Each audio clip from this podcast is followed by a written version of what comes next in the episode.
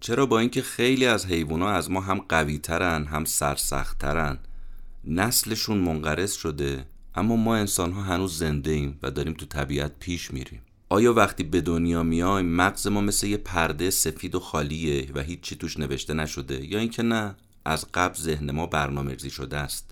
اصلا چرا ما خواب می‌بینیم؟ معنی خواب دیدن چیه؟ چرا بعضی از خوابا یادمون نمیمونه؟ و به نظر شما خواب دیدن اصلا با گردش زمین در ارتباطه یا نیست؟ فکر می‌کنید کسایی که سکته مغزی می‌کنن و میشه دوباره به فعالیت قبلی که داشتن برگردوند؟ یعنی میشه مغزشون رو ترمیم و بازسازی کرد؟ از نگاه شما امکان داره که یه آدم نابینا هم خواب ببینه و اصلا نابیناها خواب می‌بینن؟ و امکان داره که از طریق گوشی همراه یه نابینا بتونه ببینه یا یه ناشنوا بتونه از طریق پوستش بشنوه؟ فکر می‌کنید چرا کسایی که پای مصنوعی دارن حسش نمی‌کنن و اینقدر راه رفتن با پای مصنوعی براشون سخته؟ به نظر شما شکل مغز آدمای موسیقیدان با بقیه آدمای معمولی فرق داره؟ یا اینکه نه اونا هم مثل بقیه هستن؟ برای اینکه جواب این سوالا و سوالای شبیه این رو به طور کامل دریافت کنید پیشنهاد می‌کنم این اپیزود رو بشنوید.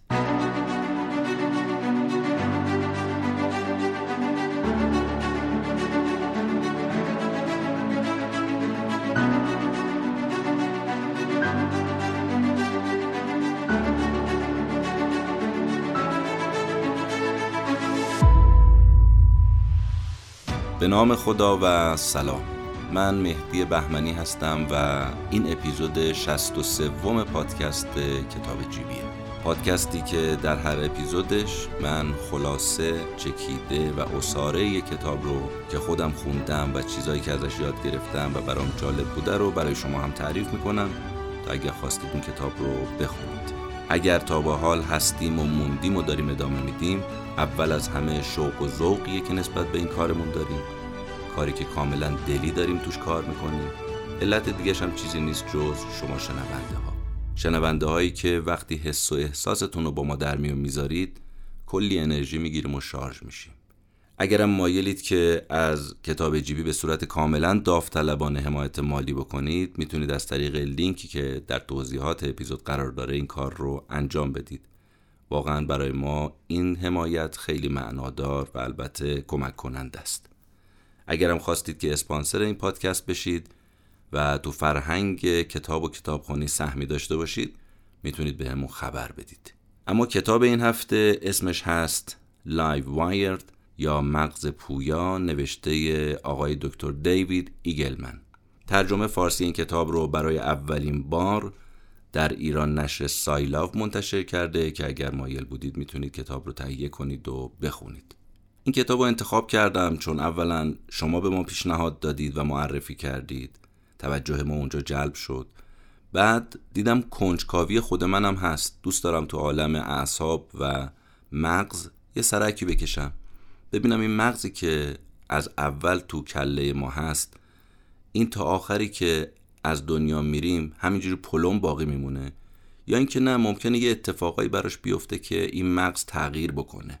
رفتیم سراغ کتاب مغز پویا نوشته آقای دیوید ایگلمن به دلیل اینکه این آدم خودش متخصص مغز و اعصابه و همین موضوع انعطاف پذیری یا پویا بودن مغز رو داره تو دانشگاه استنفورد درس میده. و دیدم کنجکاوی من رو می‌تونه به صورت کامل جواب بده. کتاب از اون کتاباییه که با خوندنش شما دیگه به مغزتون مثل قبل نگاه نمی کنید متوجه میشید که این پدیده عجیب مغز واقعا چقدر اسرارآلود رازآلود. می‌تونه خودش رو با محیط همراه بکنه سازگار بکنه یعنی تغییر بکنه مغز و مثل لاستیک کش بیاد انعطاف پذیر پویاست. متن کتابم به نظر می‌رسه کتاب سنگین و تخصصی هست و خیلی جاهاش با زبان علمی صحبت کرده نویسنده. برا منی که رشته و تخصصم نیست یه مقدار سنگین بود اما سعی کردم اون مقداری که فهمیدم و امیدوارم درستم فهمیده باشم و اون مقداری که خودم به دردم خورد و لذت بردم رو گلچین کنم و برا شما تو این اپیزود تعریف بکنم. سعی می‌کنم خیلی ساده هم تعریف کنم جوری که هم خودم متوجه بشم و همین که برای شما جذاب باشه ولی خوندن خود کتاب به نظر من چیز دیگه است که تا نخوانی ندانی.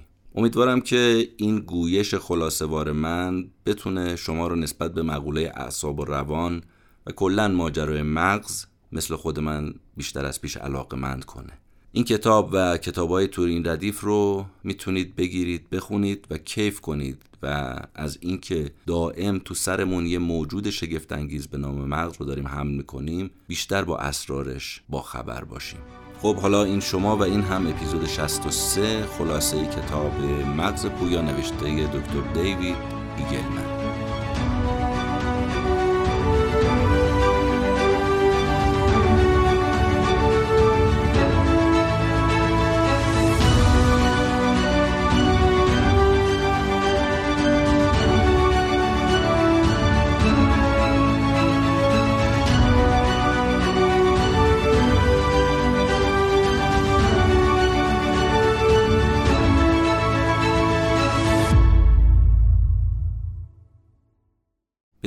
نگاه نویسنده به مغز چیه؟ آقای گلمن میگه تو بین تمام چیزایی که ما انسانها روی این سیاره کشف کردیم هیچ کدوم تو پیچیدگی به پای مغز نمی‌رسه پیچیده پیچیده پیچیده تا کجا؟ تا اونجایی که میگه این پدیده 86 میلیارد سلول یا نورون داره یه خورده به این عدد فکر کنیم 86 میلیارد سلول خب کار اینا چیه؟ اطلاعات رو عین برق و باد به شکل جرقه الکتریکی به مغز من و شما منتقل می‌کنن یه بار دیگه بگم 86 میلیارد سلول کارشون چیه؟ اطلاعات رو اینفورمیشن رو عین برق و باد از محیط می‌گیرن و به شکل جرقه الکتریکی به مغز من و شما منتقل می‌کنن نقش پیام رسون و نام بر رو در واقع این سلول ها و این نورون ها برای مغز من و شما دارن. جالب تر از اون چیه؟ خود این سلولا یا علمی ترش نورون ها مثل یه جنگل تو در تو به هم بافتن به هم چسبیدن. اگه بخوایم بگیم تو این جنگل انبوه مغز چند تا اتصال مغزی هست واقعا مغزمون سوت می‌کشه. صدها تریلیون اتصال. نویسنده میگه اگه سادش بخوام براتون بکنم فرض کنید تمام آدمای روی کره زمین رو 20 برابرش کنید. تازه میشه تعداد اتصالات تو یک میلیمتر مکعب از بافت مغز. واقعا این محیر العقول نیست؟ یعنی حیران کننده عقلها شگفتانگیز نیست؟ خارق نیست؟ نمی‌دونم چه اسمی بذارم دیگه. اینی که گفتم نگاهتون بعد شنیدن این اپیزود به مغز عوض میشه و یا با خوندن این کتاب برای همینه. مثلا یه چشمه دیگه این که تو کتابای درسی و فرهنگ عمومی به ما چی گفتن؟ گفتن هر قسمتی از مغز یه وظیفه ای داره مخصوص به خودش هم هست. ما اسم اون قسمت از مغز رو می‌ذاریم منطقه. مثلا یه منطقه مربوط به دیدنه. کارش چیه؟ اشیا رو از بیرون اطلاعات رو بگیره به مغز مخابره کنه مغز اطلاعات رو آنالایز کنه و از طریق چشم ما بتونیم ببینیم که این چیه درکش بکنیم. یه منطقه تو مغز مسئول شنیدنه. یه منطقه دیگه از مغز مخصوص چشاییه. مثلا آب نبات که می‌ذاریم دهنمون اطلاعات چشایی از طریق زبون میره به مغز دیگه مخابره میشه اونجا. و بعد دستور لازم صادر میشه که بعد باش چیکار کرد با این اطلاعات. همینطوری قسمت های مختلف رو در نظر بگیرید دیگه. یه قسمتی یه منطقه مخصوص لامسه یه منطقه مخصوص شنوایی و همینجوری برید جلو. اما از این به بعد ما باید یاد بگیریم دیگه اینجوری به مغز نگاه نکنیم. اصلا این مدلی که تو کتاب های درسی به ما گفتن کامل نیست. چرا؟ به دلیل اینکه جالب ترین بخش ماجرای مغز رو اینا سانسور کردن. چی رو حذف کردن؟ اینکه مغز دائم توی مدار نمیچرخه. درش توی پاشنه نمیگرده. برعکس مغز با توجه به محیط و با توجه به شرایط هی عوض میشه. پس اینکه هر منطقه تو مغز داره یه کاری می‌کنه این درست نیست. ما اینجوری فکر می‌کنیم. در که اینجوری نیست. ممکنه الان این منطقه کار دیدن رو بکنه نیم ساعت دیگه کار شنیدن یه ساعت دیگه کار بو کردن دو ساعت دیگه کار لمس کردن. و این قصه مغز رو واقعا خیلی جذابتر می‌کنه. حرف نویسنده تو این کتاب اینه که مغز رو از این به بعد یه جامعه زنده ببینیم که از تریلیون ها موجود زنده و تو هم تنیده تشکیل شده. جامعه زنده. مغز یه جامعه زنده است. این موجودای زنده نورون ها یا همون سلول های مغزی مثل نوار اینو به هم وصل شدن و زندن پویا هستن. یعنی افراد جامعه مغز با هم مرتبطند. با هم وصلند با هم تعامل دارن و قابلیت انعطاف دارن قابلیت پویایی دارن اصلا دارن اونجا زندگی می‌کنن این نورون ها پس مغز یه چیز جامد ثابت خشک و بیروح نیست. مغز سیاله. مغز در حال حرکته. بذارید با مثال یه خورده بیشتری مطلب رو جا بندازیم. ببینید هر وقت که ما یه چیزی رو یاد می‌گیریم مثلا آدرس رستوران دلخواهمون رو. یا یه شایعه درباره رئیسمون میشنویم یا یه آهنگ جدید میشنویم. همون لحظه مغز تغییر رو شروع می‌کنه. یه دفعه شروع می‌کنه به عوض شدن. اگر یه موفقیت مالی من به دست بیارم یا برعکس ورشکسته بشم بلافاصله مغز شروع می‌کنه عوض شدن تغییر پیدا کردن. پس مغز در لحظه به لحظه در حال تغییره. آن به آن داره عوض میشه. بذارید بازی خورده دقیق تر بگم. داستان چیه؟ داستان از این قراره که هر بار که ما یه توپی رو مثل توپ بسکتبال میندازیم تو سبد یا یه شوتی می‌زنیم به توپ فوتبال یا یه عزیزمون رو صدا می‌کنیم حسن حسین رضا هر کی یا یاد یه خاطره میافتیم چه اتفاقی میفته اینجا؟ بلا فاصله ساختار جنگلی مغز از چیزی که یه لحظه پیش بوده شروع می‌کنه به عوض شدن. این رنگ و رنگ شدن و تغییر پیدا کردن لحظه مغز در مرور زمان باعث میشه کسی به وجود بیاد به نام من. پس من مجموعه ای از خاطرات هستش حاصل زندگی عشق ورزیدنای من دقیقه ها هفته ها ماه ها سال ها اینا که جمع میشه میشه من. همین منی که لحظه به لحظه تغییر پیدا کرده.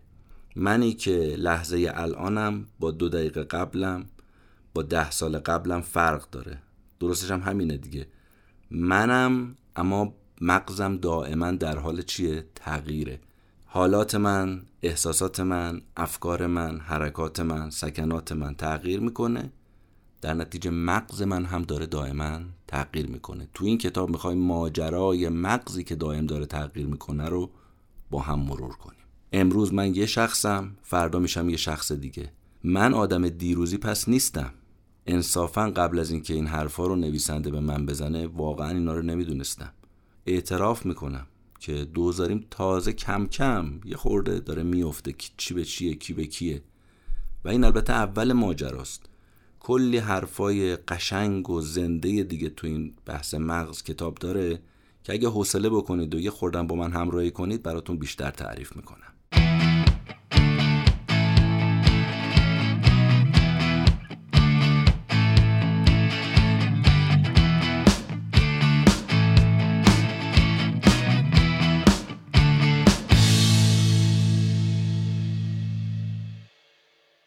می‌خوام یه داستان براتون تعریف کنم. سال 1953 دو تا دانشمند اعلام می‌کنن که موفق شدن یه کشف بزرگ انجام بدن. چیه؟ گفتن ما راز زندگی رو کشف کردیم. یعنی چی؟ گفتن ما دی ان ای رو کشفش کردیم. خب یکی از جنجال برانگیزترین حادثه ها واقعا تو تاریخ علم همین کشف دی ان ای دیگه. هیچ شکی در این نیست.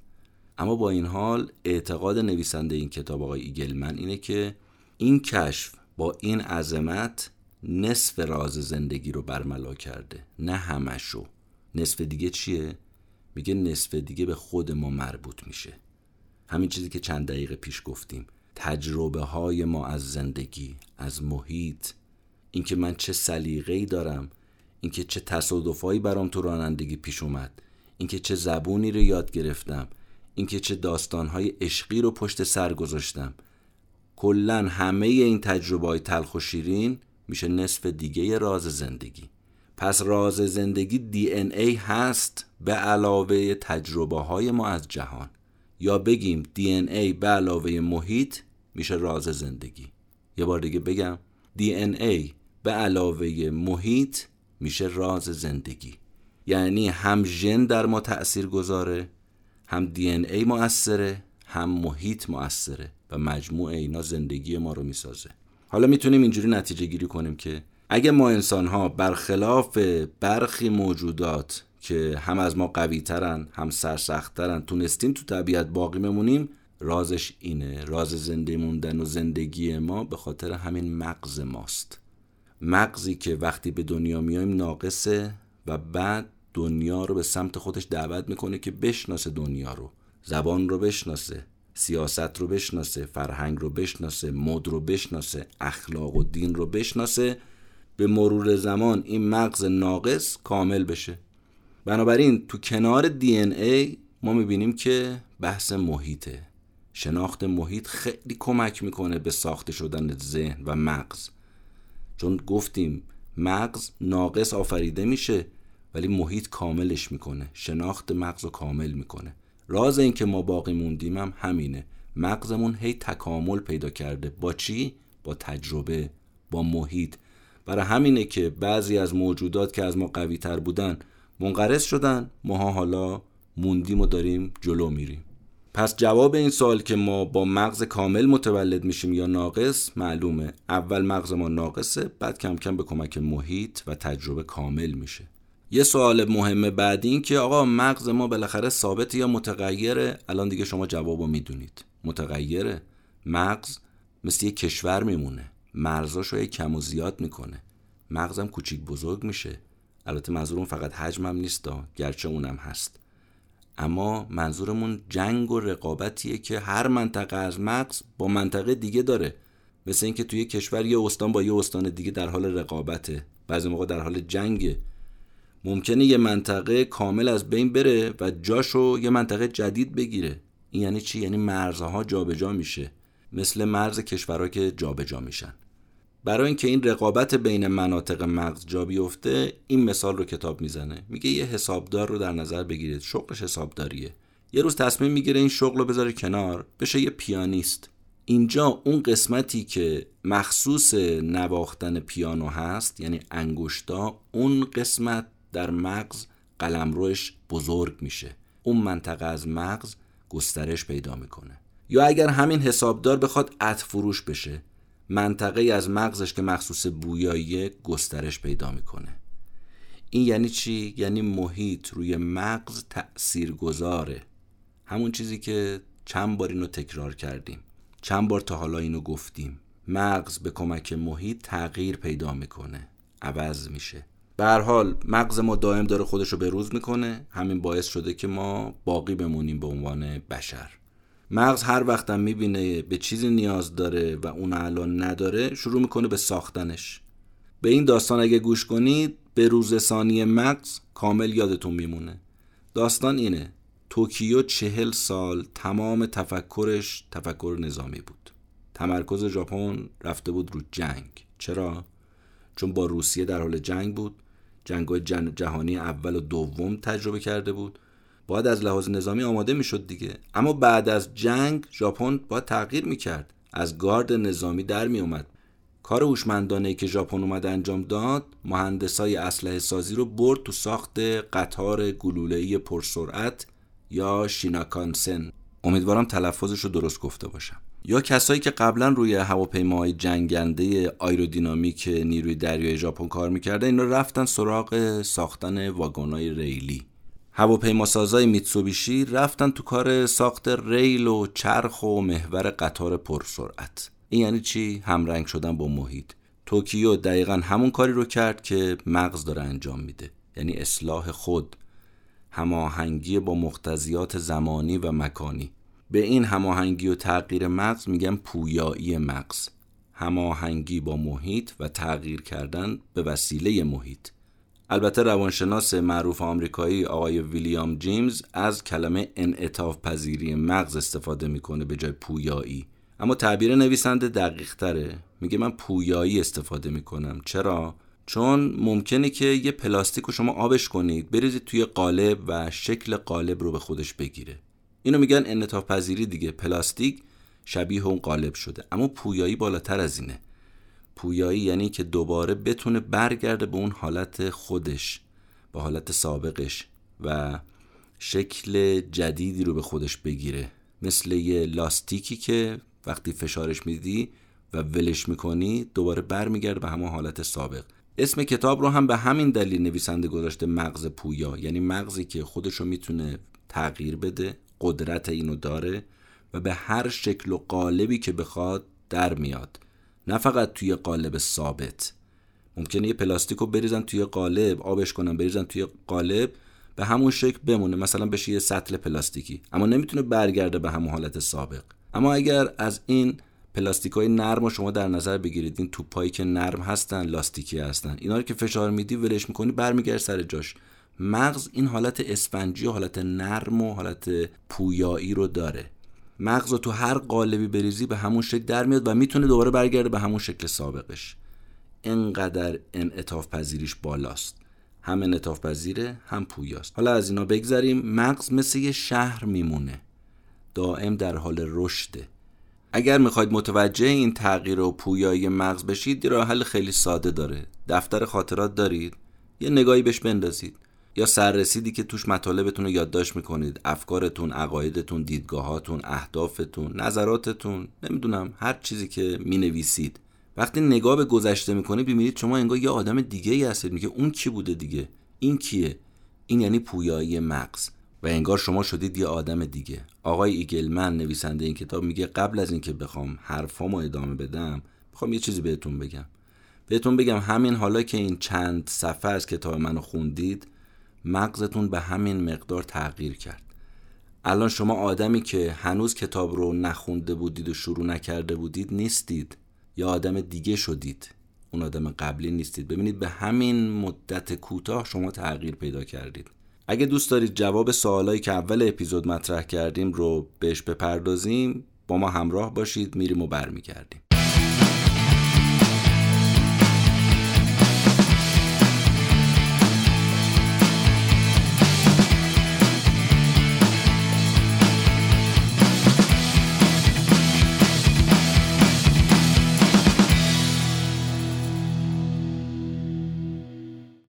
به نظر شما وقتی ما به دنیا میایم مغزمون یه لوح سفیده یه پرده سفیده هیچی توش نوشته نشده مثل یه تخت وایت بوردی که یه نقطه هم توش نیست مثلا. یا اینکه نه از قبل برنامه ریزی شده است مغز. لوح سفید نیست. جواب اینه که نه لوح سفید نیست. برنامه ریزی شده است. اما برنامه ریزی اولیه و ابتدایی نه خیلی پیشرفته و حرفه‌ای. یه برنامه ریزی مبتدی بعدا به مرور زمان برنامه ریزی کامل میشه. به چه وسیله ای به وسیله محیط. این کلمه محیط رو شما تو این اپیزود خیلی میشنوید در رابطه با تأثیر گذاریش تو مغز. اصلا برنامه ریزی سیستم مغز به وسیله محیطه برای خود من این خیلی لذت بخش بود شنیدنش. چون خیلی وقت بود دنبال این بودم که آقا این محیط چقدر رو ما تأثیر داره. ایشون میگه که به نظر من مغز یعنی محیط. محیط مغزتو می‌سازه. هر چقدر ما به مغز ورزش بدیم مثل ازوله مغز حجم پیدا می‌کنه. محیط تا چقدر می‌تونه مغز رو تغییر بده و به اصطلاح انعطاف پذیری مغز تا چه حدیه؟ نویسنده میگه مثل ازوله مغز. هر چه ورزشش بدی حجمش بیشتر میشه.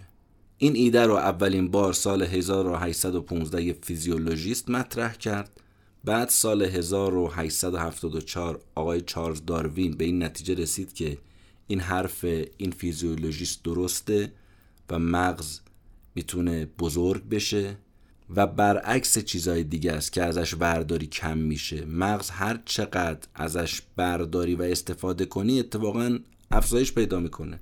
مثل سطل آب نیست که ازش برداری کم بشه. هرچه به کار ببندیش پرتوانتر قویتر میشه. این ایده رو داروین اومد رو خرگوش های صحرایی پیاده کرد. دید آقا مغز خرگوش صحرایی از مغز خرگوش خونگی بزرگتره. فهمید علتش اینه خرگوش صحرایی چون باید از عقل و حواسش بیشتر از خرگوش خونگی استفاده کنه به خاطر همین مغزش هم بزرگتره. همین آزمایش رو سال 1960 محققا اومدن روی حیوانات دیگه انجام دادن. ببینن آیا واقعا انقدر تجربه می‌تونه رو اندازه مغز تأثیر بذاره؟ دیدن جوابش بلست تأثیر داره. تحقیقات رو موش ها انجام دادن. دیدن موشایی که تو محیط پر از اسباب بازیان مغزشون از موشایی که تو محیط خالیان متفاوتتر و بزرگتر شده.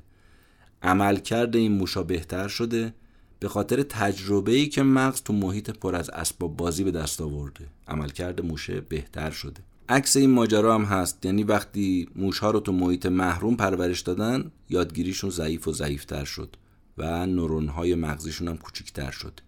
این آزمایش رو اومدن رو پرنده ها رو میمون ها رو بقیه پستاندارا هم انجام دادن و به همین نتیجه رسیدن. اما آیا این درباره انسان هم صدق می‌کنه یا نه؟ تا حالا در مورد حیوانات بود که محیط می‌تونه مغزشون رو بزرگ کنه.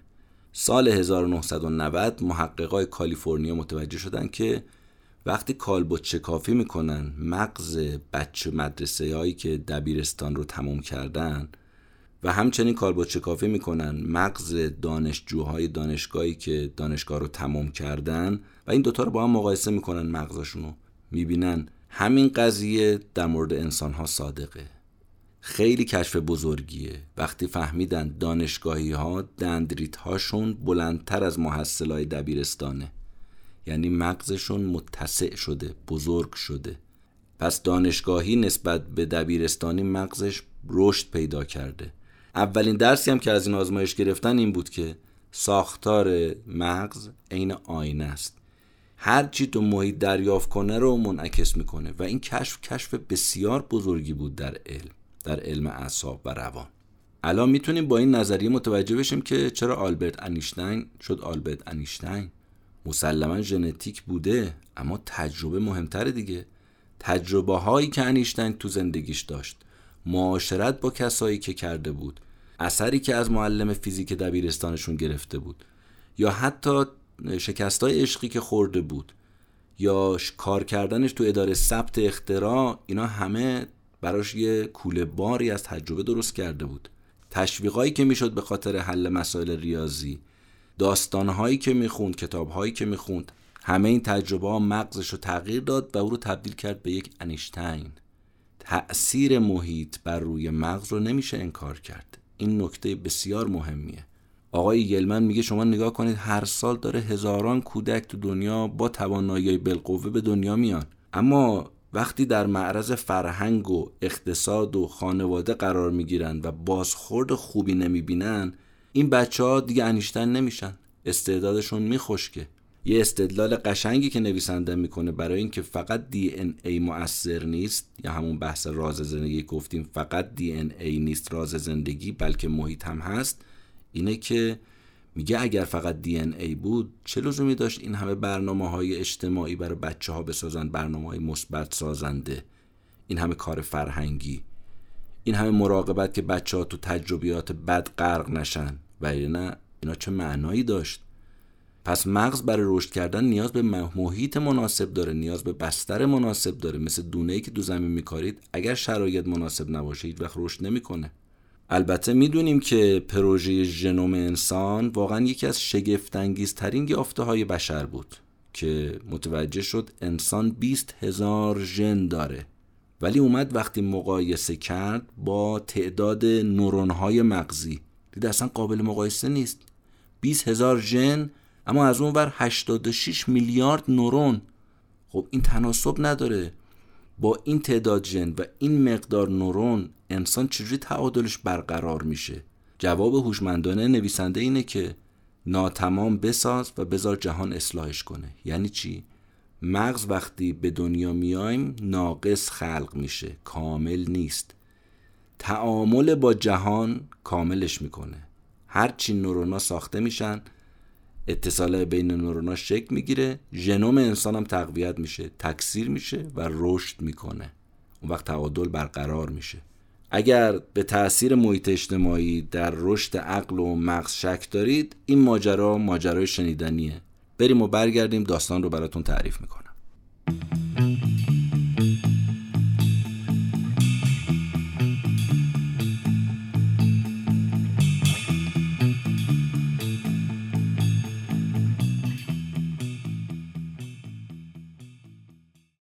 داستان از این قرار بود که سال 2005 پلیس تو فلوریدا از طریق یه همسایه خبردار شد که یه خونه مخروبه ای هست که یه دختری بعضی وقتا جلوی پنجره دیده میشه تو این خونه مخروبه.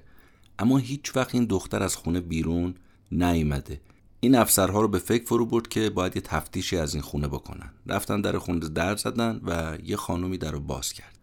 به زن گفتن که ما حکم تفتیش خونه رو داریم و می‌خوایم اون دختری که در خونتون دیده شده و همسایه گزارش دادن رو ببینیم و پیداش کنیم. از راهرو این خونه رفتن پایین چند تا اتاق گشتن تا اینکه رفتن تو یه اتاق خواب خیلی خیلی کوچیک. دیدن که یه دختر بچه اونجاست. به محض اینکه این دختر بچه رو دیدن یکی از افسرها با دیدن وضعیت ظاهری این دختر اصلا حالش به هم خورد. دختری به نام دنیل کراکت یه دختر کوچکتر از اندازه معمول حدود هفت ساله که تمام دوران کودکیشو توی کمد کوچیک حبس شده. بدنش آلوده به نجاست و سوسک. غیر از غذای روزانم هیچ محبت فیزیکی دیگه این بچه ندیده. هیچ حرف و حدیث و گفتگوی کسی باهاش نکرده. هیچ وقتم از خونه خارج نشده. اصلا نمی‌تونه این بچه حرف بزنه. غذای جامد نمی‌تونه بخوره. بلد نیست دستشویی بره. بلد نیست سر تکون بده بگه بله یا نه. یک سال اومدن رو این دختر کار کردن با این حال به زور می‌تونست فنجون رو دست بگیره. بعد از کلی آزمایش دکترها تایید کردن که این دختر هیچ مشکل ژنتیکی نداره. مثلا فلج مغزی، اوتیسم، سندروم داون نه اینا رو نداره. فقط مغزش به خاطر محرومیت شدید اجتماعی رشد طبیعی نکرده. یه بار دیگه میگم مغزش به خاطر محرومیت شدید اجتماعی رشد طبیعی نکرده همینو بس این نمونه چی نشون میده؟ نشون میده مغز از محیط برای شکل دادن به خودش داره استفاده می‌کنه الان می‌خوام این سوال رو مطرح کنم که چرا مغز ما میخوابه؟ سوال خیلی مهمیه اصلا معنای خواب دیدن چیه؟ و اینکه آیا ارتباط داره با چرخش زمین خواب دیدن ما ممکنه عجیب به نظر برسه دیگه برای اینکه جواب این سوال رو بدیم باید این شرایط شما برای خودتون در نظر بگیرید تصور کنید. ببینید زمین داره میچرخه و در طول هر چرخشش سیستم بینایی ما حدود دوازده ساعت میره تو تاریکی.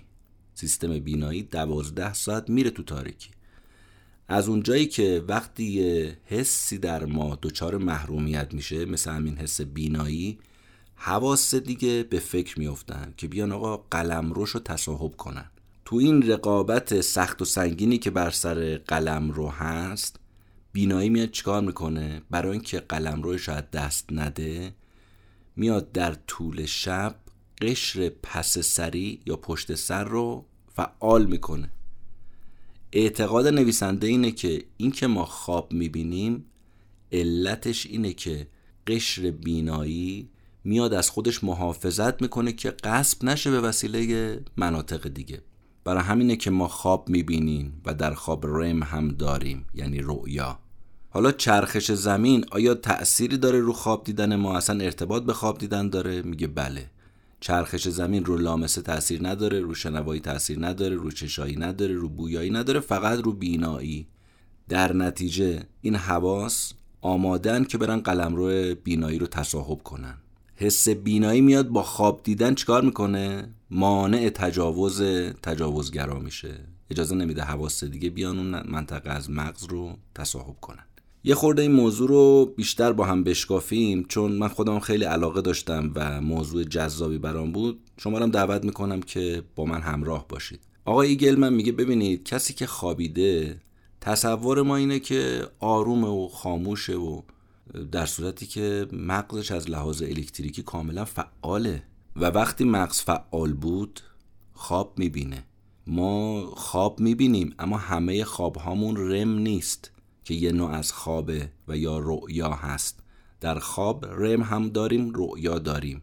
یه اتفاق خاصی که میفته وقتی ما میخوابیم سرعت ضربان قلبمون میره بالا. تنفسمون میره بالا. عضلاتمون منقبض میشه. امواج مغزمون کوچیک میشه و البته خیلی سریع. تو این مرحله شما نگاه می‌کنید که ما رؤیا می‌بینیم. تو این حالتی که الان گفتیم رؤیا می‌بینیم. پس رؤیا با خواب فرق داره. خواب همش رؤیا نیست. رؤیا بخشی از خوابه. به همین دلیله که ما ممکنه بخوابیم ولی هیچ رویایی نبینیم. ممکنه شما سوال کنید این رم یا رویا چجور به وجود میاد؟ اینجوری که فعالیت نورونهایی که در ساقه مغز هست که بهش میگن پل مغز یا پونز فعالیت این نورون ها بیشتر میشه. وقتی فعالیت نورون ها بیشتر میشه دو تا اتفاق میفته. اولیش این که عضلات اصلی بدنمون فلج میشه منجمد میشه. وقتی عضلات فلج شد یا خاموش شد مغز چه امکانی پیدا می‌کنه؟ آها گازشو بگیری بره سفر. تجربه ها و خاطراتش رو می‌کنه شبیه سازی می‌کنه.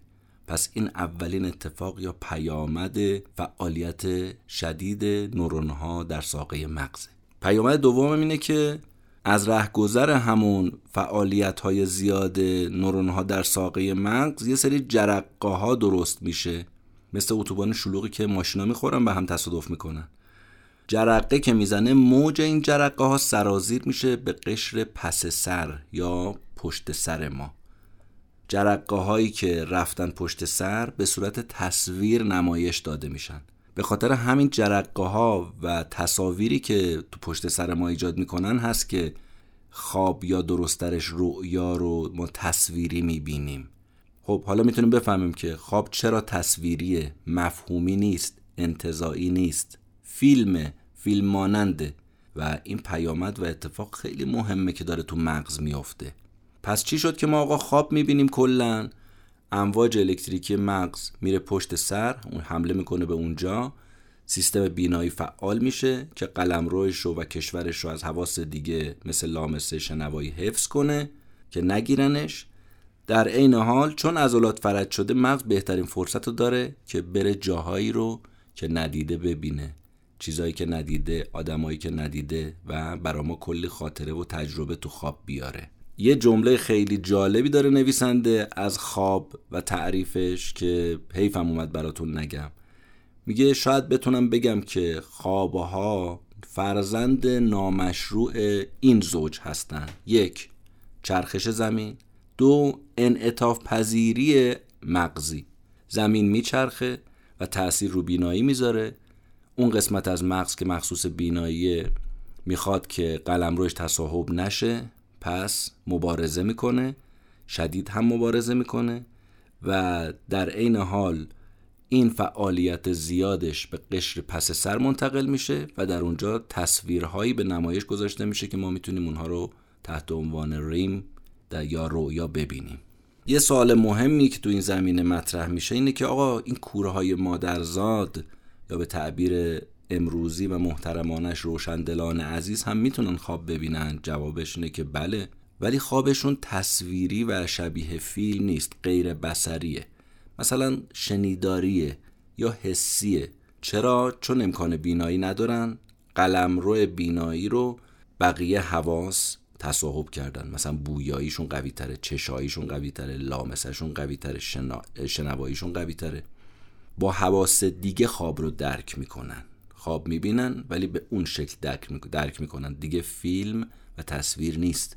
پس جرقه های الکتریکی از ساقه مغز فرد نابینا منتقل میشه به پس سرش اما امکان به فیلم تبدیل شدن رو نداره. این نکته هم باید بهش توجه کنیم که کسایی که بعد از هفت سالگی نابینا میشن اینا محتوای دیداریشون از افرادی که زودتر از این زمان نابینا شدن بیشتره. پس هر چقدر طرف دیرتر نابینا بشه مثلا تو سن بالا اگه نابینا بشه احتمال اینکه یه قدری تصویر رو داشته باشه هست. چرا؟ چون اون لوب پس سریش کاملا توسط حواس دیگه اشغال نشده. اون قسمت از مغز که می‌دیده مخصوص یعنی مسئولیت بینایی رو داشته کاملا تصرف نشده قصب نشده به وسیله حواس دیگه. پس ممکنه که تصویر رو تا حدودی البته داشته باشن. خیلی دلم می‌خواست که این مطلب کتاب رو با یه عزیز روشندلی در میون بذارم و حس و احساس رو بدونم ولی فرصت پیش نیامد حالا شما می‌تونید این کار رو انجام بدید و یا اگر مخاطب ما هستید تجربتون رو با ما در میون بذارید. اگر شما از جمله عزیزان روشندل هستید می‌تونید نظرتون تو این زمینه بدید و یا تجربه و در واقع مطلبی تو این زمینه دارید برای ما کامنت بذارید. خیلی ممنون میشم و خوشحال میشم از این کار. با سوال مهم و جالب دیگی که هست اینه که چرا همه خوابها رو ما یادمون نمیمونه؟ بعضیاشو یادمون میمونه. دلیلش هم اینه برای اینکه خواب یاد ما بمونه یا همون رویا باید حافظه فعال باشه ولی نیست. تو خواب دو تا ناحیه دیگه از مغز فعالیتشون کمه یعنی هیپوکامپ و جلوی پیشونی. مغز تو این مناطق کاملا یا تقریبا خاموشه. پس خوابها ممکنه که یادمون نمونه چون حافظه تقریبا خاموش یا نیمه خاموشه. نکته جالب اینه که درصد خواب رم با افزایش سن کم میشه. یعنی چی؟ سن میره بالا خواب کمتر. برای همین شما می‌بینید نوزاد نصف خواب خودش رو در رم میگذرونه. بزرگسالا ده 20 درصد از خوابشون رو در رم میگذرونن در رؤیا میگذرونن. مسنها از این مقدارم کمتره. این چه نشون میده؟ نشون میده مغز نوزاد انعطاف پذیری بیشتری رو داره و بیشتر مغزش در حال رقابت با سایر حواس هست. سوال دیگه ای که باز مطرح میشه اینه که انعطاف پذیری مغز چقدره؟ چقدر داده میشه به خورد مغز داد؟ جواب اینه که اصلا حد و اندازه نداره. مغز براش اهمیت نداره که این داده از کجا میان و چقدرن. هر اطلاعاتی شما به مغز بدید مغز سر و سرش رو کشف می‌کنه و واقعا چیز عجیبیه. رمزگشایی می‌کنه از اطلاعات مغز. به خاطر همین مغز میشه یه ماشین کارآمد به تعبیر کتاب. یه دستگاه محاسباتی همه منظوره. هر اطلاعاتی رو آنالایز می‌کنه هر اطلاعاتی رو می‌تونه رمزگشایی کنه. هر سیگنالی رو میبلعه و بهترین فرایند رو رو شروع می‌کنه انجام دادن و به کارش میبنده. آقای گلمن میگه که به عقیده من این راهبردی که گفتیم مادر طبیعت رو خلاص کرده از اینکه هی بخواد اطلاعات رو تغییر بده یا بهترش بکنه. چرا؟ چون مثل علک خود مغز میاد اطلاعات رو قربال می‌کنه. خب اگر هر اطلاعاتی رو میشه به مغز داد آیا مغز و گولم میشه زد؟ داده ها رو میشه از راه کانالای اشتباه به مغز خوروند؟ بله. اینم الان دیگه در حد فرضیه نیست. ثابت هم شده. و میشه این کارو کرد. اولی مقاله هم که اینو ثابت کرد مال نیم قرن پیشه. تو نشریه نیچر منتشر شد. ماجرا هم چی بود؟ ماجرا این بود که سال 1958 یه پزشکی به نام پاول باخ یه خبر وحشتناک گرفت. پدرش که اونم یه پروفسور 65 ساله بود سکته مغزی کرده بود. پدرش افتاده رو صندلی چرخدار. به زور می‌تونست حرف بزنه یا جاش تکون بخوره. پاول و برادرش جورج که اونم دانشجوی پزشکی بود افتادن دنبال یه راه حل که به پدرشون کمک کنن. بالاخره هم تونستن به کمک یه برنامه توان بخشی خاص به نام وان ان وان یا یک به یک پدرشون سرپا کنن. کار کار سختی بود.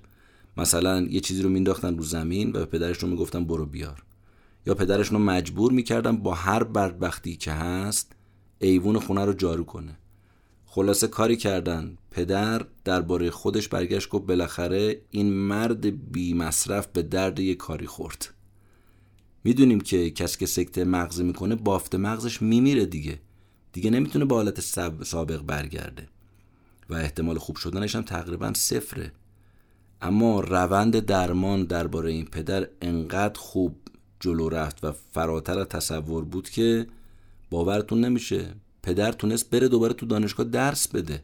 این خوب شدن حال پدر به پاول یه درسی رو داد یه نقطه عطفی دو زندگیش شد که مغز می‌تونه دوباره خودش رو آموزش بده. اگه یه قسمت هایی از مغز از بین بره قسمت های دیگه می‌تونن جورش رو بکشن جاشو پر کنن وظیفش رو به عهده بگیرن.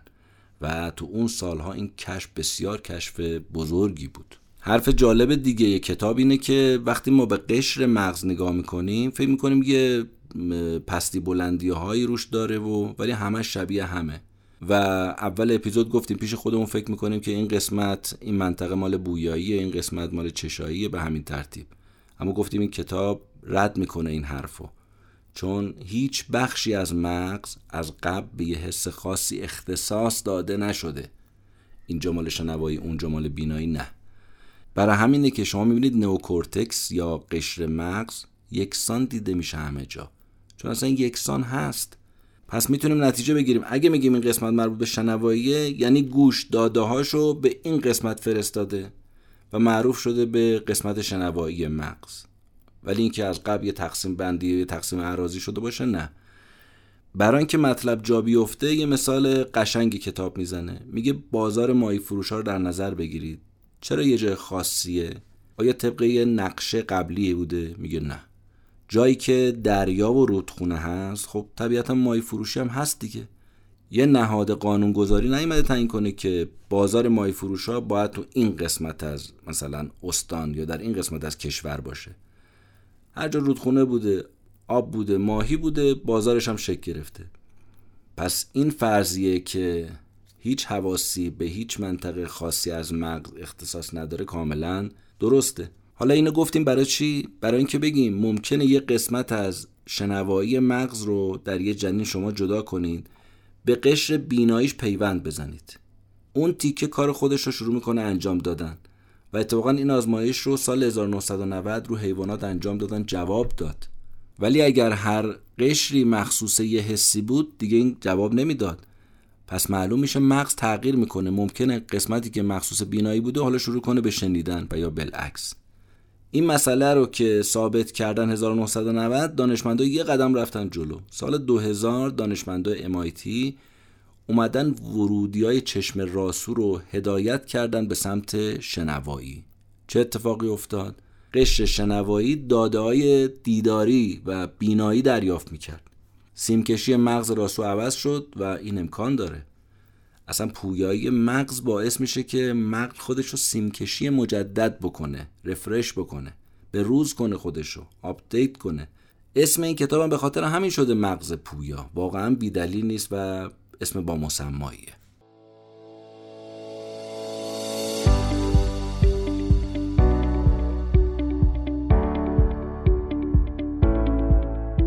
حامی این قسمت سیزپیه. سیزپی خدمات پرداخت اینترنتی به کسب و کار شما ارائه می‌کنه. این روزا شما یه کسب و کار ساده و یه پیج ساده هم داشته باشید. یه درگاه پرداخت نیاز دارید که به مشتریات رو معرفی کنید مثل آب خوردن پرداختاشون رو انجام بدن. سیزپی میاد خیلی راحت بهتون یه درگاه پرداخت میده و از خصوصیات و ویژگیهاش هم اینه که هم امنه و همین که پایین ترین کارمزد و بین همه درگاه های پرداخت داره. درگاه پرداختش هم برای وبسایت های شما اپلیکیشن های شما پیج های اینستاگرام شما که خوراک این روزا هم هست قابل دریافت و فعال سازیه فقط کافیه وارد سایتشون بشید ثبت نام کنید و درگاه پرداختتون رو فعال کنید. کنار درگاه پرداخت هم کلی امکانات دیگه رایگان دارن که در اختیارتون هست و می‌تونید اونها رو هم تو سایتشون مشاهده کنید.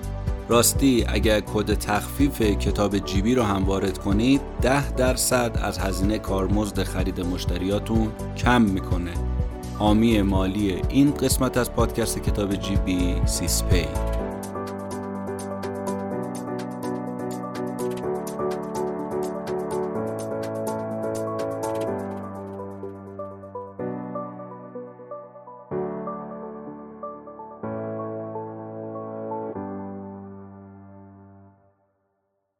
حالا می‌خوام از شما بپرسم که تا حالا به این ایده فکر کردید که یه آدم نابینا آیا می‌تونه اطلاعات دیداریش رو یعنی مناظری که می‌بینه رو از طریق گوش جمع کنه؟ یعنی به جای چشم گوش ببینه؟ جواب مثبته. سال 1966 یه پروفسوری به نام لسلی کی اومد یه عینک بزرگی رو طراحی کرد تا همین کار رو برای نابیناها انجام بده. از طریق گوش بتونن مناظر رو ببینن. اسمش هم گذاشت عینک صوتی.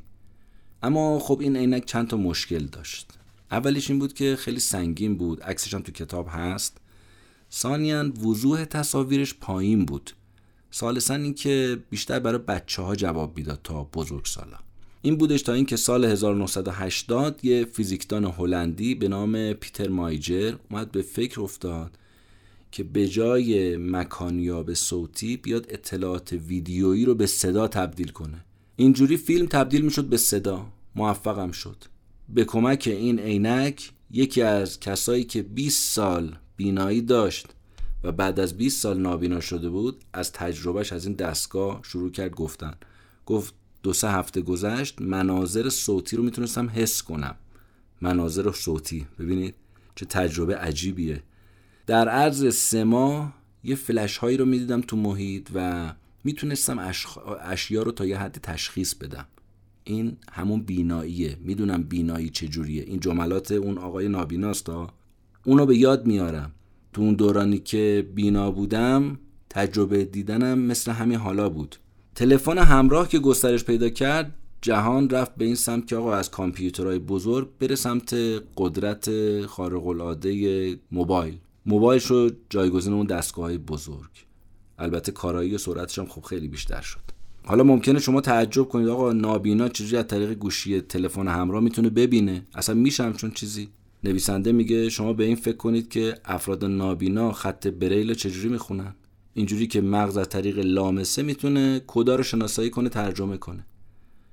چون گفتیم که مغز هر اطلاعاتی که بهش بدن رو رمزگشایی می‌کنه دیگه ترجمه می‌کنه آنالایز می‌کنه. پس بنابراین تلفن همراه هم باهاش میشه. دید. پس این چیز غیر ممکنی نیست. آقای ایگلمن میگه من و اسکادنوویچ که دانشجوی تحصیل تکمیلی من در قدیم بود اومدیم یه تصمیم گرفتیم گفتیم آقا نابیناها عینک صوتی دارن. چرا ناشنواها جلیقه نوسنسوری نداشته باشن؟ یه جلیقه درست کردیم جلیقه نوسنسوری اینجوری جلیقه کار می‌کرد که زیر پیرهن میپوشیدن ناشنواها. و وقتی یه صدایی میشنیدن یه لرزش رو پوست حس می‌کردن. این دستگاه دقیقا کار گوش داخلی رو برای اینا انجام می‌داد. گوش داخلی هم همین کارو می‌کنه دیگه. با لرزش. ابزار کار این جلیقه هم چی بود؟ یه پوست بدن بود. ماده که ما متاسفانه ازش قافلیم اگر پوست رو می‌خواستن تو سیلیکون ولی بسازن و بفروشن خدا تو من باید پول براش می‌دادیم. اما ما ازش قافلیم این جلیقه رو زیر لباس میپوشه و می‌تونه با ارتعاشاتی که ازش حس می‌کنه بشنوه برای شنوایی ازش استفاده بکنه. این جلیقه رو اولین بار تن یه جوون 37 ساله به نام جاناتان کردیم که مادرزادی ناشنوا بود. در عرض چهار روز و روزی دو ساعت این جلیقه نوسنسوری رو بهش وصل می‌کردیم و سی تا کلمه رو بهش آموزش می‌دادیم. روز پنجم که شد کلمه لمس رو جاناتان می‌تونست رو تخته وایت بورد بنویسه. یعنی به وسیله همین جلیقه سنسوری نوسنسوری که لرزشایی که ایجاد می‌کرد می‌تونست بشنوه. کلمه لمس رو ما بهش گفتیم ولی رو دهنمون یه دستمال انداختیم که نتونه لبخانی بکنه. و بهش گفتیم ما الان چی گفتیم؟ با ارتعاشی که رو پوستش ایجاد شد تونست کلمه لمس رو متوجه بشه و رو تخت وایت بورد بنویسه. یعنی صدا رو از طریق پوست شنید. بعد از جلیقه ما رفتیم یه مچبند ساختیم. که کاربردی تر از اون جلیقه بود تو جهان امروز. طرفداراش هم بیشترن. البته خب یه خورده وضوح صداش کمتر هست ولی بیشتر کاربرد داره. آقای گلمن معتقده که این روش ها از نگاه من جایگزین کاشت حلزونه. فرقش نه کاشت حلزون 100 هزار دلار هزینه داره حالا به اون زمانی که ایشون داره کتاب رو می نویسه اما این جلیقه یا این مچبند خیلی ارزونه. به علاوه کاشت حلزون جراحی می‌خواد اما مچبند نه مثل ساعت میبندی به دستت. سوال مهم دیگه ای که کتاب بهش جواب میده اینه که چرا کسایی که پای مصنوعی دارن خیلی باید زحمت بکشن تا بتونن پاهاشون رو با خودشون همراه کنن بکشن؟ چرا انقدر راه رفتن با پای مصنوعی براشون سخته؟ جوابی که ایشون میده اینه که آقا به خاطر اینکه نمی‌دونن پای مصنوعی دقیقا کجاست. یعنی چی؟ پای سالم یه عالم داده میده به مغز. موقعیت پا رو گزارش میده. من اینجام زانو چقدر خم شده؟ مغز خبر داره. فشار به مچ چقدر وارد شده؟ مغز خبر داره. از همه چی خبر داره. اما پای مصنوعی چی؟ سکوت. هیچ تصویری تصوری مغز از اندام جدید نداره. پیامی نمی‌گیره. آقای گلمن میگه که ما اومدیم برای اینم یه فکری کردیم. اومدیم حسگرهای مخصوص رو به پای مصنوعی وصل کردیم و داده ها رو دادیم به جلیقه سنسوری. نتیجه چی شد؟ عین پای طبیعی طرف می‌تونست با پای مصنوعیش هم چیکار کنه؟ راه بره. یعنی پیام پای مصنوعی به وسیله اون سنسورها از طریق پوست به مغز برسه. مغز بفهمه که موقعیت پا کجاست و بتونه باش کنار بیاد و بهش فرمان صادر بکنه. حرف دیگه ای که کتاب می‌زنه اینه که چی میشه؟ ما بیایم یه پیشرفت کنیم. به جای اینکه فقط تو فکر این باشیم که آقا نقص و عضو رو برطرف کنیم بیایم که حواس رو یه خورده تقویت کنیم. چی میشه؟ اگر گوشمون بهتر بشنوه چشممون بهتر ببینه قدرت حواسمون بیشتر بره بالا. مثلا چی میشه؟ اگه ما مثل مگس ها دیدمون به جای 180 درجه بشه 360 درجه. چی میشه ما بتونیم مثل گربه ها و خفاش ها صداهای فراسوت رو بشنویم؟ چی میشه ما بتونیم حرف های فیل ها رو با فروصوت بشنویم؟ یعنی علم جا داره که تو این حوزه در حوزه علوم اعصاب و مغز تا جایی پیش بره که ما بتونیم این توانمندی ها رو پیدا بکنیم. یعنی حواس تقویت بشه نه فقط به فکر نقص حواس و اعضا باشیم. کتاب برای اینکه مجددا برای چندمین بار اهمیت محیط رو به ما یادآوری کنه و نقشی که در مغز داره این داستان رو میاره از این خانواده. لاشلو پولگار کسی است که سه تا دختر داره و عاشق دو چیزم هست. یکی شطرنج دوم دختراش. شطرنجم با دقت بهشون یاد میده و به خاطر همین دخترها هر کدوم تو این عرصه چیزی شدن. دختر بزرگتر تو 15 سالگی به عنوان شطرنج باز برتر جهان شناخته شد.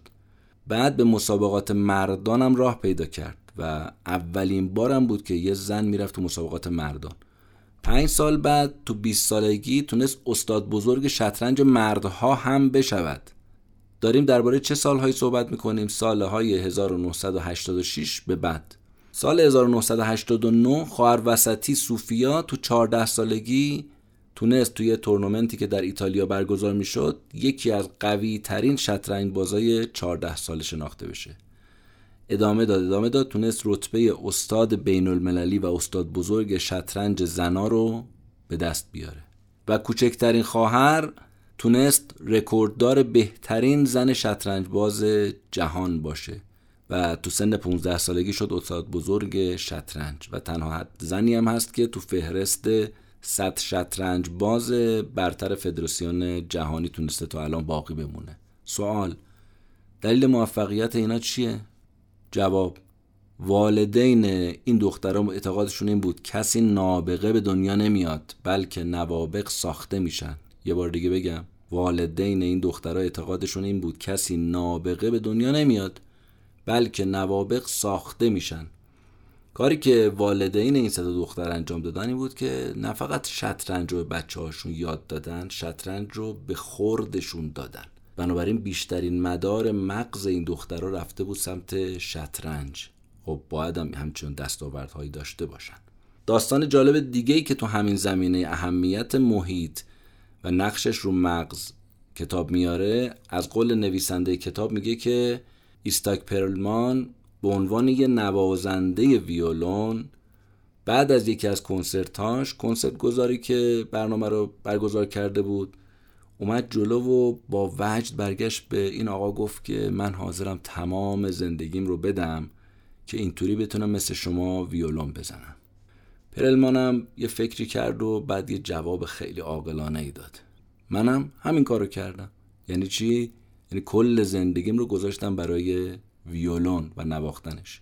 این آدم هر روز صبح ساعت پنج از خواب بلند میشه حمام می‌کنه صبحونه می‌خوره چهار ساعت و نیم تمرین صبحگاهی ویولون داره بعد نهار می‌خوره ورزش می‌کنه تمرین چهار ساعت و نیمی بعد از ظهر شروع میشه هر روز کارش همینه.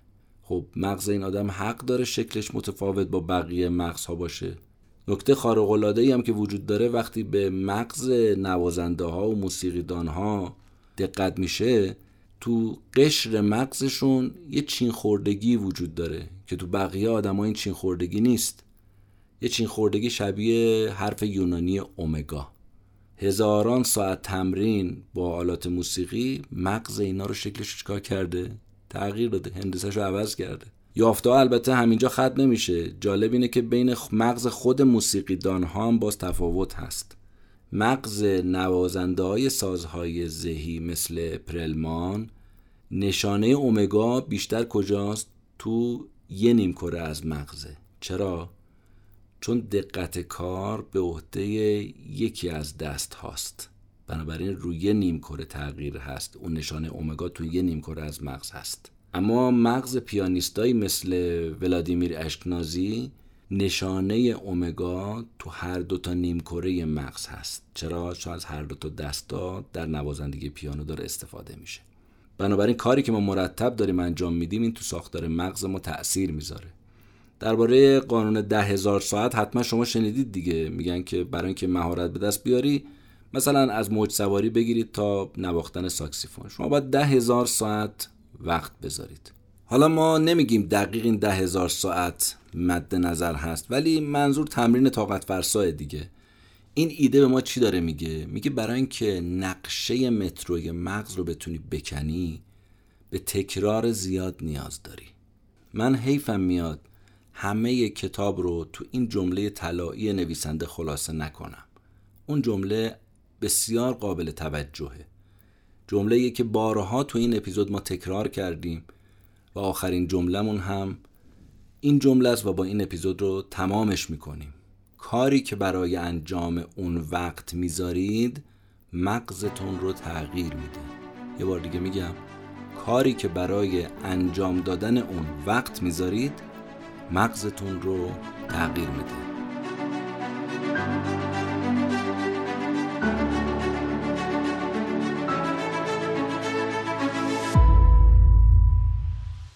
این اپیزود 63 پادکست کتاب جیبی بود. خلاصه کتاب مغز پویان نوشته دیوید ایگلمن. این قسمت رو من به کمک رضا بهمنی ساختم. پوستر پادکست هم کار آقای کوروش انبری بوده. از همه شمایی که تا این لحظه ما رو همراهی کردید تشکر می‌کنم. روز روزگار بر همتون خوش. خدا نگهدار.